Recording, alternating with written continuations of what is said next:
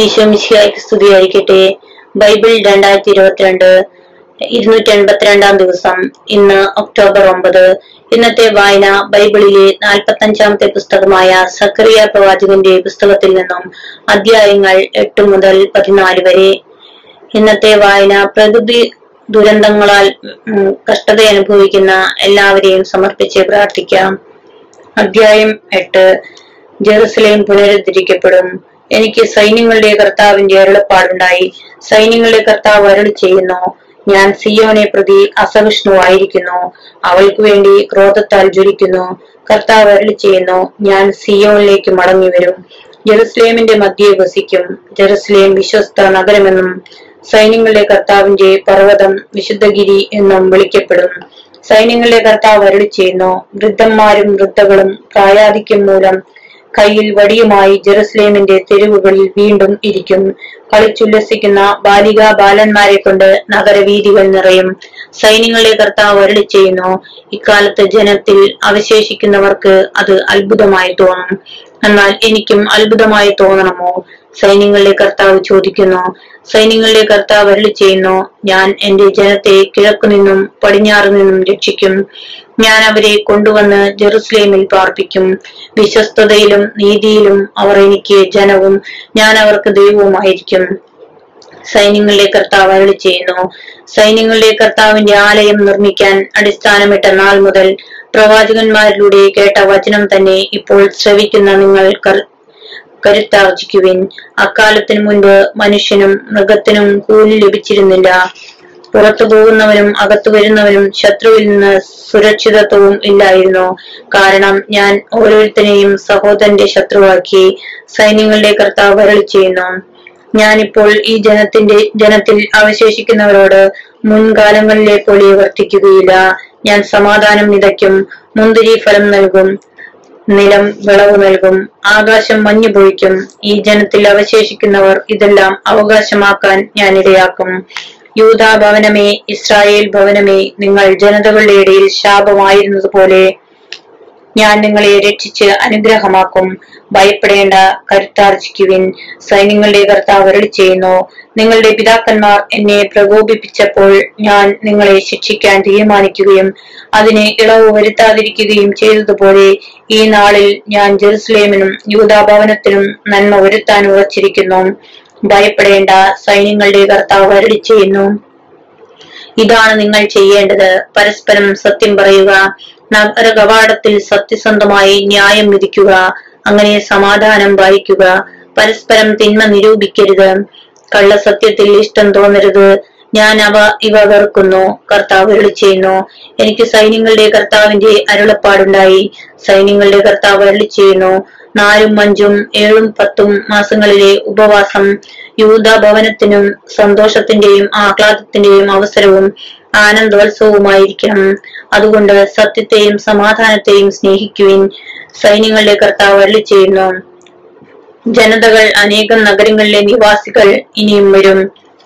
ഒരു പട്ടണത്തിലെ നിവാസികൾ മറ്റൊന്നിൽ ചെന്ന് പറയും നമുക്ക് വേഗം ചെന്ന് കർത്താവിന്റെ പ്രീതിക്കായി പ്രാർത്ഥിക്കാം. നമുക്ക് സൈന്യങ്ങളുടെ കർത്താവിന്റെ സാന്നിധ്യം തേടാം. ഞാൻ പോവുകയാണ്. അനേകം ജനതകളും ശക്തമായ രാജ്യങ്ങളും സൈന്യങ്ങളുടെ കർത്താവിനെ തേടി ജെറുസലേമിലേക്ക് വന്ന് അവിടുത്തെ പ്രീതിക്കായി പ്രാർത്ഥിക്കും. സൈന്യങ്ങളുടെ കർത്താവ് അരുളി ചെയ്യുന്നു വിവിധ ഭാഷകൾ സംസാരിക്കുന്ന ജനതകളിൽ നിന്ന് പത്ത് പേർ ഒരു യഹൂദന്റെ അങ്കിയിൽ പിടിച്ചുകൊണ്ട് പറയും ഞങ്ങൾ നിന്റെ കൂടെ വരട്ടെ ദൈവം നിന്നോട് കൂടെയുണ്ടെന്ന് ഞങ്ങൾ കേട്ടിരിക്കുന്നു. ഒമ്പതാം അധ്യായം ജനതകൾക്ക് ശിക്ഷ അരുളപ്പാട് കർത്താവിന്റെ വചനം ഭദ്രാക്ക് ദേശത്തിനെതിരെ പുറപ്പെട്ടിരിക്കുന്നു. അത് ദമാസ്കസിന്റെ മേൽ പതിക്കും. ഇസ്രായേലിന്റെ ഗോത്രങ്ങളെ പോലെ തന്നെ ആരാമിന്റെ നഗരങ്ങളും കർത്താവിന്റേതാണ്. അതിനോട് ചേർന്ന് കിടക്കുന്ന ഹമാത്തും കൗശല്യമേറിയതെങ്കിലും ടയറും സീതോനും കർത്താവിന്റേത് തന്നെ. ടയർ ഒരു കോട്ട പടുതു പൊടി പോലെ വെള്ളിയും തെരുവിലെ ചെളി പോലെ സ്വർണവും കൂന കൂട്ടി കൂടി. എന്നാൽ കർത്താവ് അവളുടെ സമ്പത്ത് അപഹരിക്കും. അവളുടെ ധനം കടലിൽ പുകയും. അവളെ അഗ്നി വിഴുങ്ങും. അഷ്കോൺ അത് കണ്ടു ഭയപ്പെടും. ഗാസ കഠിന വേദനയാൽ പുളയും. ആശ തകർന്ന എക്രോണിനും ഇതുതന്നെ സംഭവിക്കും. ഗാസയിൽ രാജാവില്ലാതാകും. അഷ്കലവും വിജനമാകും. അഷ്ദൂദിൽ ഒരു സങ്കര ജാതി പാർക്കും. ഫിലിസ്തീനയുടെ അഹങ്കാരത്തിന് ഞാൻ അറുതി വരുത്തും. അവർ ഇനിമേൽ രക്തവും മേച്ച മാംസവും ഭക്ഷിക്കുകയില്ല. അവരും നമ്മുടെ ദൈവത്തിന്റെ അവശിഷ്ട ജനമാകും അവർ യൂതയിലെ ഒരു കുലത്തെ പോലെയാകും എക്രോൺ ജബൂസിനെ പോലെയാകും. വരാനിരിക്കുന്ന രാജാവ് ആരും കയറിയിറങ്ങി നടക്കാതിരിക്കാൻ ഞാൻ എന്റെ ഭവനത്തിനു ചുറ്റും പാളയമടിച്ച് കാവൽ നിൽക്കും. ഒരു മർദ്ദകനും ഇനി അവരെ കീഴടക്കുകയില്ല. എന്റെ കണ്ണ് അവരുടെ മേലുണ്ട്. സിയോൺ പുത്രി അതിയായി ആനന്ദിക്കുക. ജെറുസലേം പുത്രി ആർപ്പ് വിളിക്കുക. ഇതാ നിന്റെ രാജാവ് നിന്റെ അടുക്കിലേക്ക് വരുന്നു. അവൻ പ്രതാപവാനും ജയശാലിയുമാണ്. അവൻ വിനയാനുതനായി കഴുതപ്പുറത്ത് കഴുതക്കുട്ടിയുടെ പുറത്ത് കയറി വരുന്നു.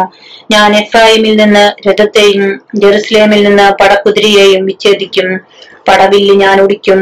അവൻ ജനതകൾക്ക് സമാധാനമരുളും അവന്റെ ആധിപത്യം സമുദ്രം മുതൽ സമുദ്രം വരെയും നദി മുതൽ ഭൂമിയുടെ അറ്റം വരെയും ആയിരിക്കും. നീയുമായുള്ള എന്റെ ഉടമ്പടിയുടെ രക്തം നിമിത്തം പ്രവാസികളെ ഞാൻ ജലരഹിതമായ കുഴിയിൽ നിന്ന് സ്വതന്ത്രരാക്കും. പ്രത്യാശയുടെ തടവുകാരെ നിങ്ങളുടെ രക്ഷാദുർഗത്തിലേക്ക് മടങ്ങിപ്പോകുവിൻ. നിങ്ങൾക്ക് ഇരട്ടി മടക്കിത്തരുമെന്ന് ഞാൻ പ്രഖ്യാപിക്കുന്നു. യൂതായെ ഞാൻ എന്റെ വില്ലായി കുലച്ചിരിക്കുന്നു. എഫ്രായിമിനെ അസ്ത്രമായി അതിൽ തൊടുത്തിരിക്കുന്നു. സിയോനെ നിന്റെ പുത്രന്മാരെ ഞാൻ ഗ്രീസിന്റെ പുത്രന്മാരുടെ നേരെ ചുഴറ്റും. നിന്നെ യോതാവിന്റെ വാൾ പോലെ വീശും. കർത്താവ് അവർക്ക് മീതെ പ്രത്യക്ഷനാകും.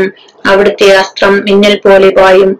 ദൈവമായ കർത്താവ് കാഹളം മുഴക്കുകയും തെക്കൻ ചുഴലിക്കാറ്റുകളിൽ മുന്നേറുകയും ചെയ്യും. സൈന്യങ്ങളുടെ കർത്താവ് അരളി ചെയ്യുന്നു. സൈന്യങ്ങളുടെ കർത്താവ് അവർക്ക് സംരക്ഷണം നൽകും. അതുകൊണ്ട് അവർ കവിണക്കല്ല് വിഴുങ്ങുകയും ചവിട്ടി മെതിക്കുകയും ചെയ്യും. അവർ വീഞ്ഞെന്ന പോലെ രക്തം കുടിച്ച് കുടമെന്ന പോലെ നിറയും. ബലിപീഠത്തിന്റെ കോണുകളെന്ന പോലെ കുതിരും അന്ന് അവരുടെ ജയമായ കർത്താവ് തന്റെ അജഗണമായ ജനത്തെ രക്ഷിക്കും. അവർ കിരീടത്തിൽ രത്നങ്ങൾ എന്ന പോലെ അവിടുത്തെ ദേശത്ത് ശോഭിക്കും. അത് എത്ര ശ്രേഷ്ഠവും സുന്ദരവുമായിരിക്കും. അപ്പോൾ ധാന്യം യുവാക്കളെയും പുതുവീഞ്ഞ് യുവതികളെയും പുഷ്ടിപ്പെടുത്തും. പത്താം അധ്യായം രക്ഷയുടെ വാഗ്ദാനം. വസന്ത വൃഷ്ടിയുടെ വൃഷ്ടിയുടെ കാലത്ത് കർത്താവിനോട് മഴ ചോദിക്കുവിൻ. മഴക്കാറും മഴക്കാർ അയക്കുന്നതും മഴ പെയ്യിച്ച് എല്ലാവർക്കും വേണ്ടി വയലിനെ ഹരിതപൂർണമാക്കുന്നതും കർത്താവാണ്. കുലവിഗ്രഹങ്ങൾ വിഡിത്തം പുലമ്പുന്നു. ഭാവി പറയുന്നവർ വ്യാജം ദർശിക്കുന്നു. സ്വപ്നക്കാർ കപട സ്വപ്നങ്ങൾ വിവരിച്ച് പൊള്ളയായ ആശ്വാസം പകരുന്നു. അതുകൊണ്ട് ജനം ഇടയനില്ലാത്ത ആടുകളെ പോലെ പീഡനമേറ്റ് അലയുന്നു. ഇടയന്മാരുടെ നേരെ എന്റെ കോപം ജ്വലിച്ചിരിക്കുന്നു. നേതാക്കന്മാരെ ഞാൻ ശിക്ഷിക്കും. സൈന്യങ്ങളുടെ കർത്താവ് തന്റെ അജഗണത്തെ ഭൂതാഭവനത്തെ പരിപാലിക്കുന്നു. അവിടുന്ന് അവരെ ഉദ്ധതമായ പടക്കുതിരയാക്കും. അവരിൽ നിന്ന് മൂലക്കല്ലും കൂടാരക്കുറ്റിയും പുറപ്പെടും. പടവില്ലും രാജാക്കന്മാരും അവരിൽ നിന്ന് വരും. ശത്രുക്കളെ തെരുവിലെ ചെളിയിൽ ചവിട്ടി അരയ്ക്കുന്ന യുദ്ധവീരന്മാരെ പോലെ ആയിരിക്കും അവർ. കർത്താവ് കൂടെയുള്ളതുകൊണ്ട് അവർ യുദ്ധം ചെയ്ത് കുതിരപ്പടയാളികളെ സംഭ- സംഭ്രാന്തരാക്കും. ന്യായുധ ഭവനത്തെ ബലപ്പെടുത്തുകയും ജോസഫിന്റെ ഭവനത്തെ രക്ഷിക്കുകയും ചെയ്യും. അവരുടെ മേൽ അലിവ് തോന്നി ഞാൻ അവരെ തിരിച്ചു കൊണ്ടുവരും. ഞാൻ ഒരിക്കലും തിരസ്കരിക്കപ്പെ തിരസ്കരിച്ചിട്ടില്ലാത്തവരെ പോലെ ആയിരിക്കും അവർ. ഞാൻ അവരുടെ ദൈവമായ കർത്താവാണ്. ഞാൻ അവർക്ക് ഉത്തരമരുളും. എഫ്രായിം മീരയോദ്ധാവിനെ പോലെയാകും.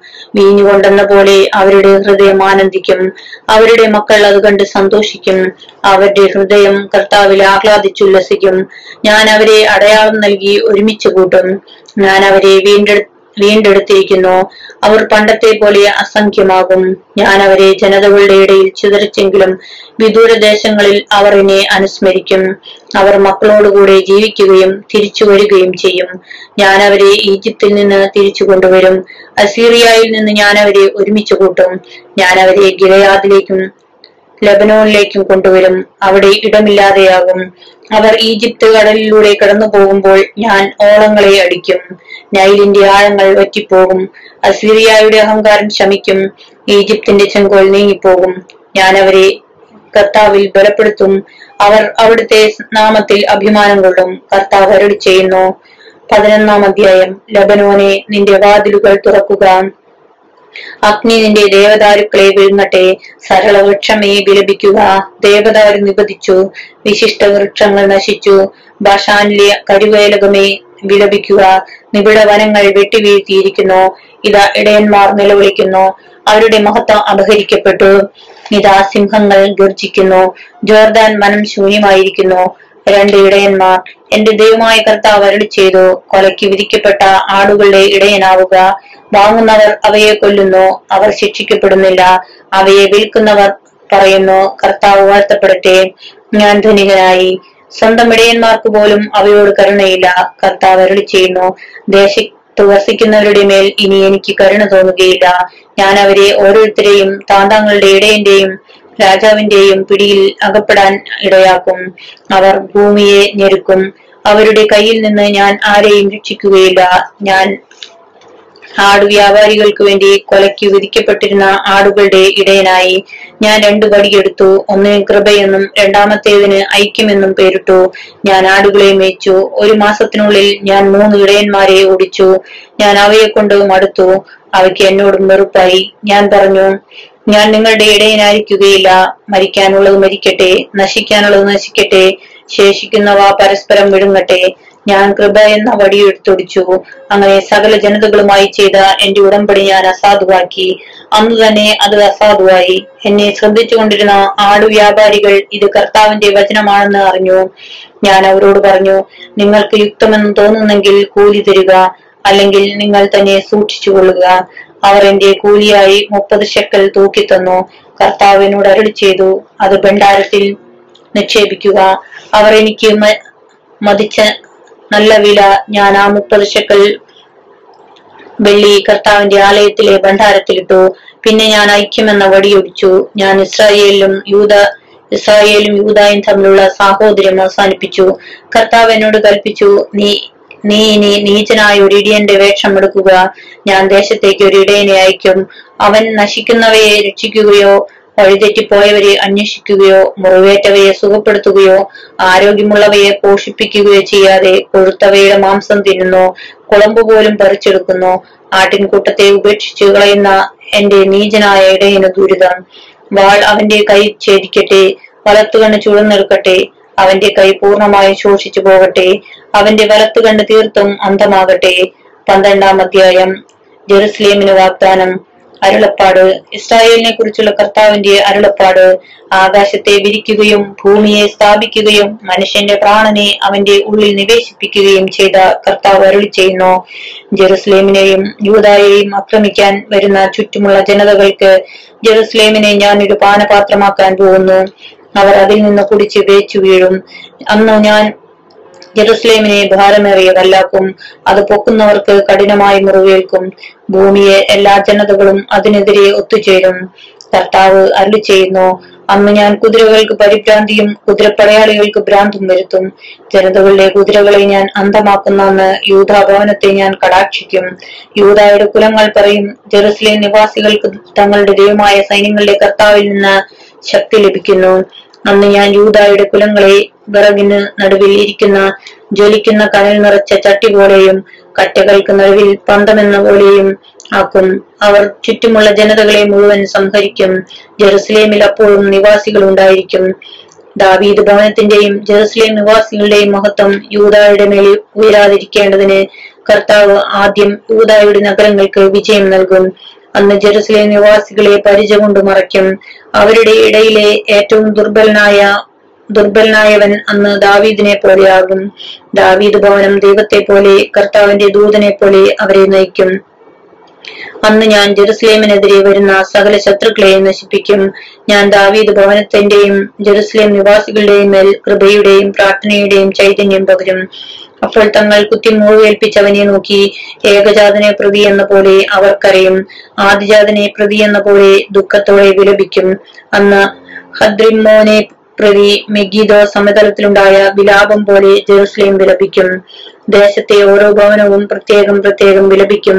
ദാവീദ് ഭവനവും അവരുടെ സ്ത്രീകളും നാദാൻ ഭവനവും അവരുടെ സ്ത്രീകളും ലേവി ഭവനവും അവരുടെ സ്ത്രീകളും ഷിമേയി ഭവനവും അവരുടെ സ്ത്രീകളും മറ്റു ഭവനങ്ങളും അവരുടെ സ്ത്രീകളും പ്രത്യേകം പ്രത്യേകം വിലപിക്കും പതിമൂന്നാം അധ്യായം. വിഗ്രഹാരാധകരും വ്യാജ പ്രവാചകന്മാരും പാപത്തിൽ നിന്നും അശുദ്ധിയിൽ നിന്നും ദാവീദ് ഭവനത്തെയും ജെറുസലേം നിവാസികളെയും കഴുകി വിശദീകരിക്കാൻ അന്ന് ഒരു ഉറവ പുറപ്പെ പൊട്ടിപ്പുറപ്പെടും.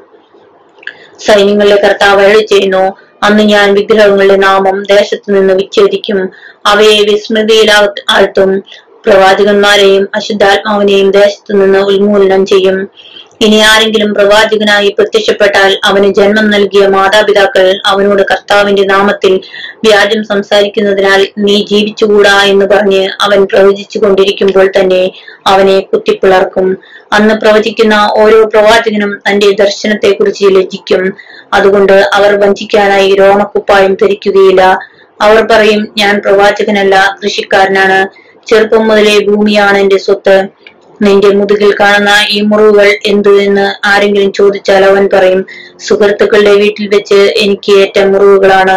സൈന്യങ്ങളുടെ കർത്താവ് അരളി ചെയ്യുന്നു എന്റെ ഇടയനെതിരെ എന്നോട് ചേർന്ന് നിൽക്കുന്നവനെതിരെ വാളെ നീ ഉയരുക ഇടയനെ വെട്ടുക. ആടുകൾ ചിതറട്ടെ ദുർബലർക്കെതിരെ ഞാൻ കരമുയർത്തും.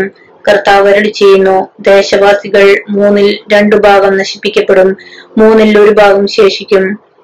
ഈ മൂന്നിലൊരു ഭാഗത്തെ വെള്ളി എന്ന പോലെ ഞാൻ അഗ്നിശുദ്ധി വരുത്തും. സ്വർണം സ്വർണം എന്ന പോലെ മാറ്റി പരിശോധിക്കും. അവർ എന്റെ നാമം വിളിച്ചപേക്ഷിക്കും. ഞാൻ അവർക്ക് ഉത്തരമരുളും അവർ എന്റെ ജനം എന്ന് പറ എന്ന് ഞാൻ പറയും. കർത്താവിന്റെ ദൈവം എന്ന് അവരും പറയും. പതിനാലാം അധ്യായം കർത്താവിന്റെ ദിനം. ഇതാ കർത്താവിന്റെ ദിനം നിന്നിൽ നിന്ന് എടുത്ത മുതൽ നിന്റെ മുൻപിൽ വെച്ച് തന്നെ പങ്കുവയ്ക്കുന്ന ദിനം വരുന്നു. ഞാൻ സകല ജനതകളെയും ഒരുമിച്ച് കൂട്ടി ജെറുസലേമിനെതിരെ യുദ്ധം ചെയ്യാൻ വരുത്തും. അവർ പട്ടണം പിടിച്ചെടുക്കുകയും വീടുകൾ കൊള്ളയെടുക്കുകയും സ്ത്രീകളെ അപമാനിക്കുകയും ചെയ്യും. നഗരത്തിന്റെ പകുതി പ്രവാസത്തിലേക്ക് പോകും. എന്നാൽ ശേഷിക്കുന്ന ജനത്തെ നഗരത്തിൽ നിന്ന് വിച്ഛേദിക്കുകയില്ല. കർത്താവ് പുറപ്പെട്ട് യുദ്ധത്തിൽ എന്ന പോലെ ആ ജനതകളോട് പൊരുതും. ജെറുസലേമിന് കിഴക്കുള്ള ഒലിവ് മലയിൽ അന്ന് അവിടുന്ന് നിലയുറപ്പിക്കും. ഒലിവ് മല കിഴക്ക് പടിഞ്ഞാറായി നടുവേ പിളർന്ന് നടുക്ക് ഒരു വലിയ നടുക്ക് വലിയ ഒരു താഴ്വര ഉണ്ടാക്കും ഉണ്ടാകും. മലയുടെ ഒരു പകുതി വടക്കോട്ടും മറ്റേ പകുതി തെക്കോട്ടും നീങ്ങും. എന്നാൽ ഈ താഴ്വര ആസാൽ വരെ എത്തുന്നതുകൊണ്ട് നിങ്ങൾ എന്റെ പർവതത്തിന്റെ താഴ്വരയിലൂടെ ഓടിപ്പോകും. യൂത രാജാവായ ഉസിയായുടെ കാലത്ത് ഭൂകമ്പം ഉണ്ടായപ്പോൾ നിങ്ങൾ ഓടിയതുപോലെ ഇപ്പോൾ ഓടും നിങ്ങളുടെ ദൈവമായ കർത്താവ് തന്റെ എല്ലാ പരിശുദ്ധന്മാരോടും കൂടെ വരും. അന്ന് തണുപ്പോ മഞ്ഞോ ഉണ്ടാവുകയില്ല. അന്ന് തുടർച്ചയായി പകലായിരിക്കും. പകലും രാത്രിയുമല്ല പകൽ മാത്രം. കാരണം വൈകുന്നേരവും വെളിച്ചമുണ്ടായിരിക്കും. ഈ ദിനം കർത്താവിന് മാത്രം അറിയാം. അന്ന് ജീവജലം ജെറുസലേമിൽ നിന്ന് പുറപ്പെട്ട് പകുതി കിഴക്കേ കടലിലേക്കും പകുതി പടിഞ്ഞാറേ കടലിലേക്കും ഒഴുകും. അത് വേനൽക്കാലത്തും ശീതകാലത്തും ഒഴുകിക്കൊണ്ടിരിക്കും. കർത്താവ് ഭൂമി മുഴുവന്റെയും രാജാവായി വാഴും. അന്ന് കർത്താവ് ഒരുവൻ മാത്രമേ ഉണ്ടായിരിക്കുകയുള്ളൂ. അവിടത്തേക്ക് ഒരു നാമം മാത്രവും. ഗേബ മുതൽ ജെറുസലേമിന് തെക്ക് റിമോൻ വരെ ദേശം മുഴുവൻ സമതലമായി മാറും. എന്നാൽ ജെറുസലേമിൽ ജെറുസലേം ബെഞ്ചമിൻ കവാടം മുതൽ പണ്ടത്തെ കവാടത്തിലെ സ്ഥാനത്ത് നിൽക്കുന്ന കോൺ കവാടം വരെയും ഹനാനേൽ ഗോപുരം മുതൽ രാജാവിന്റെ മുന്തിരി ചക്കുകൾ വരെയും ഉള്ള സംസ്ഥാന ഉള്ള സ്വസ്ഥാനത്ത് ഉയർന്നു നിൽക്കും. അവിടെ ആളുകൾ വസിക്കും. കാരണം ഇനിമേൽ അത് ശാപഗ്രസ്തമായിരിക്കുകയില്ല. ജെറുസലേം സുരക്ഷിതവുമായി വസിക്കും. ജെറുസലേമിനോട് യുദ്ധം ചെയ്യുന്ന ജനതകളുടെ മേൽ കർത്താവ് അയക്കുന്ന മഹാമാരി ഇതാണ്. ജീവനോടിരിക്കുമ്പോൾ തന്നെ അവരുടെ ശരീരം ചീഞ്ഞു പോകും അവരുടെ കണ്ണ് കൺതടത്തിലും നാവ് വായിലും അഴുകും. അന്ന് കർത്താവ് അവരെ സംഭ്ര- സംഭ്രാന്തരാക്കും. അവർ പരസ്പരം പിടികൂടും. ഒരുവൻ മറ്റൊരുവനെ നേരെ കൈ ഉയർത്തും. യൂത പോലും ജെറുസലേമിനെതിരെ യുദ്ധം ചെയ്യും. ചുറ്റുമുള്ള സകല ജനതകളുടെയും സമ്പത്ത് ധാരാളം വെള്ളിയും സ്വർണവും വസ്ത്രങ്ങളും ശേഖരിക്കപ്പെടും. അവരുടെ പാളയങ്ങളിലുള്ള കുതിര കോവർ കഴുത ഒട്ടകം കഴുത എന്നിവയുടെയും മറ്റു മൃഗങ്ങളുടെയും മേൽ ഇതുപോലുള്ള ഒരു മഹാമാരി നിപതിക്കും. ജെറുസലേമിനെതിരെ വന്ന സർവ ജനതകളിലും അവശേഷിക്കുന്നവർ സൈന്യങ്ങളുടെ കർത്താവായ രാജാവിനെ ആരാധിക്കാനും കൂടാരത്തിരുന്നാൾ ആചരിക്കാനും ആണ്ടുതോറും അവിടേക്ക് വരും. ഭൂമിയിലെ ഏതെങ്കിലും ഭവനം സൈന്യങ്ങളുടെ കർത്താവായ രാജാവിനെ ആരാധിക്കാൻ ജെറുസലേമിലേക്ക് വന്നില്ലെങ്കിൽ അവർക്ക് മഴ ലഭിക്കുകയില്ല. ഈജിപ്ത് ഭവനം ആരാധിക്കാൻ വന്നില്ലെങ്കിൽ കൂടാര തിരുനാൾ ആചരിക്കാൻ വരാത്ത ജനതകളുടെ മേൽ കർത്താവ് അയക്കുന്ന മഹാമാരി അവരുടെ മേലും വരും. ഇതാണ് ഈജിപ്തിനും കൂടാര തിരുനാൾ ആചരിക്കാൻ വരാത്ത ജനതകൾക്കും ലഭിക്കുന്ന ശിക്ഷ. അന്ന് കുതിരകളുടെ മണികളിൽ കർത്താവിന് വിശുദ്ധം എന്ന് എഴുതി എഴുതിയിരിക്കും. ദേവാലയത്തിലെ കലങ്ങൾ ബലിപീഠത്തിന് മുൻപിലുള്ള കലശങ്ങൾ പോലെ പവിത്രമായിരിക്കും. ജെറുസലേമിലും യൂതായിലുമുള്ള കലങ്ങളെല്ലാം സൈന്യങ്ങളിലെ കർത്താവിന് വിശുദ്ധമായിരിക്കും. തന്മൂലം ബലികൾ അർപ്പിക്കുന്നവർ വന്ന് അവ വാങ്ങി ബലിയർപ്പിച്ച് ബലിയർപ്പിച്ച മാംസം അവയിൽ പാകം ചെയ്യും. ഇനിമേൽ സൈന്യങ്ങളുടെ കർത്താവിന്റെ ആലയത്തിൽ ഒരു വ്യാപാരിയും ഉണ്ടായിരിക്കുകയില്ല.